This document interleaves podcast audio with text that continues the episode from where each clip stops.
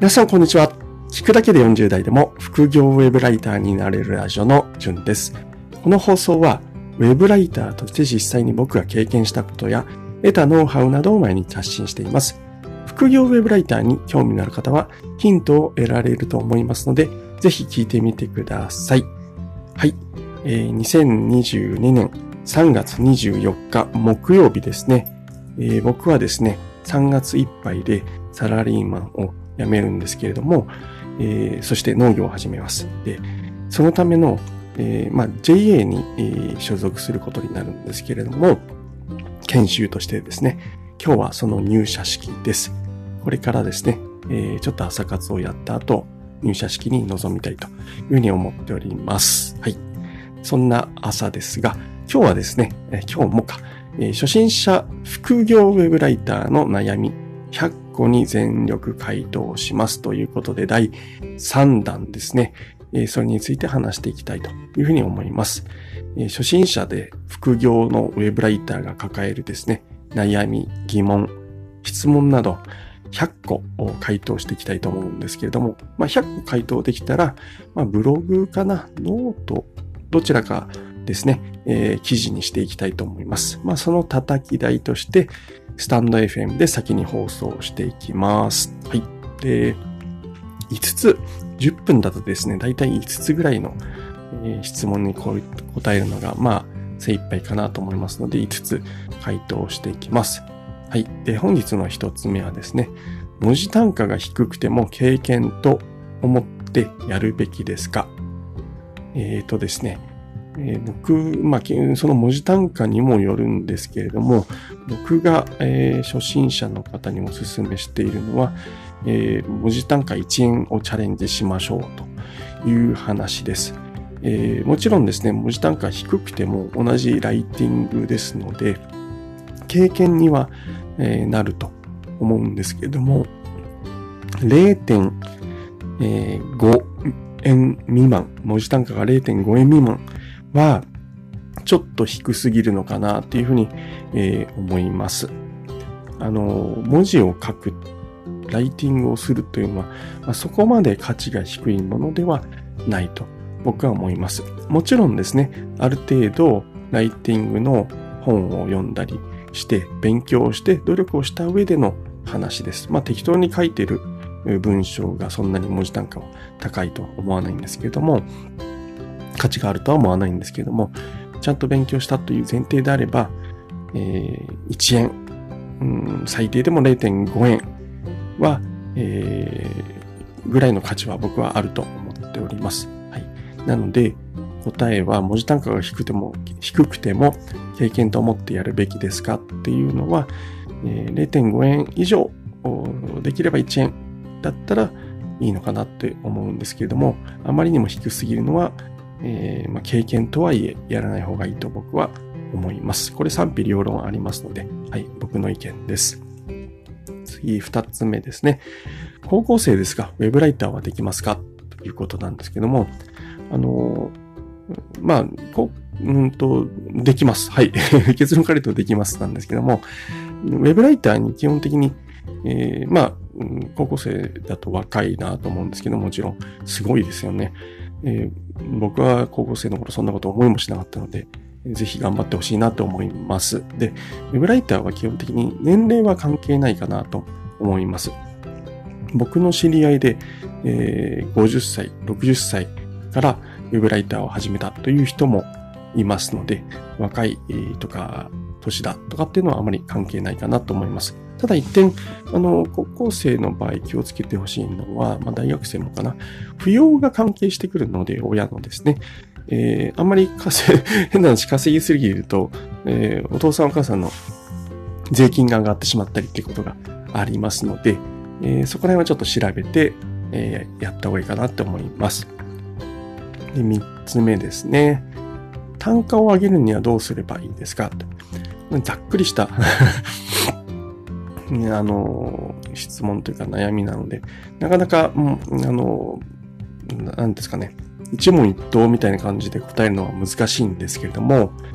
いろいろ方法はあります。えー、交渉をするとかですね。単価の高い案件に申し込むとかですね。あとは、依頼を受ける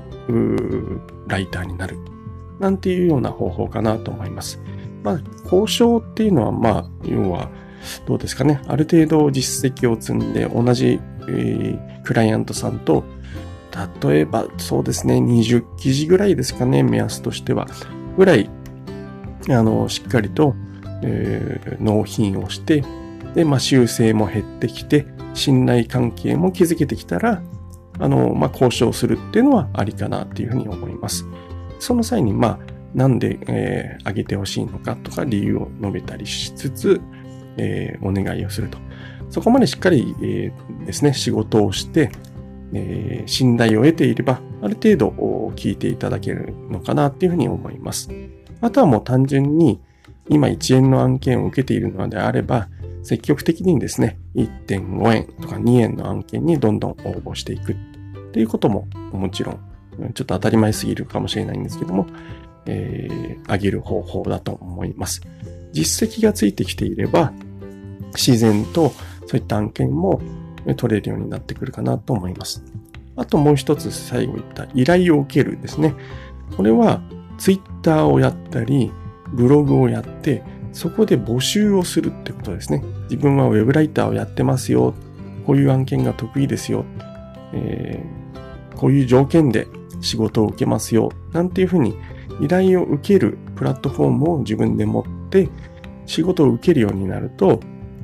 あの単価を上げることができます。これなんでかっていうと、依頼を受けるということは向こうがね、依頼をなんだろ書いてほしいっていうふうに言ってきているってことなので、もう最初からですね、ある程度交渉ができるというのが理由です。まあ、単価だけではなくて、例えば記名記事だったら受けますよなんていう交渉もできたりするので、依頼を受けられるライターになる。そのためのプラットフォームを持つっていうことをすると、まあ、単価は上がっていくのかなっていうふうに、え、思います。はい。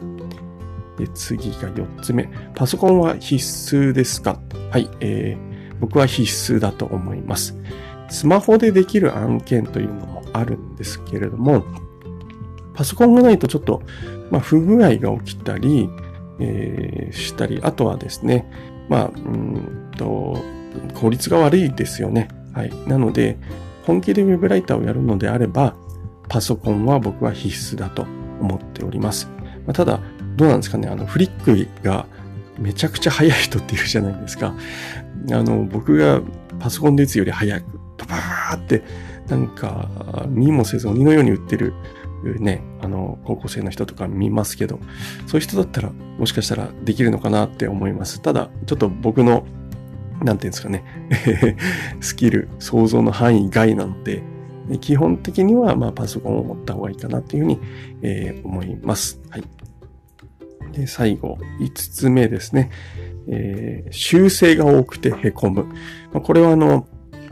編集者さんであったり、えー、クライアントさんからえー、修正を受けるということだと思うんですけども、まず一つ目はですね、まあ、凹む必要はありません。で、修正をしてされるっていうのは、えー、期待をされている証拠ですので、むしろ喜んでください。はい。えー、とですね、えー、僕はまあ、ライターをやりつつ、編集の仕事もちょっとやったことあるんですけれども、えー、正直言いますと、修正をするそれを指摘する。その方が編集者とかクライアントさんにとっては面倒なんですよね。あの、自分でパパッとやって修正した方が圧倒的に楽です。それでも修正をする、相手にさせる、指摘する、注意するっていうのは期待をしていて、もっと修正をなくしてほしい。ライターとしてえー、もっと、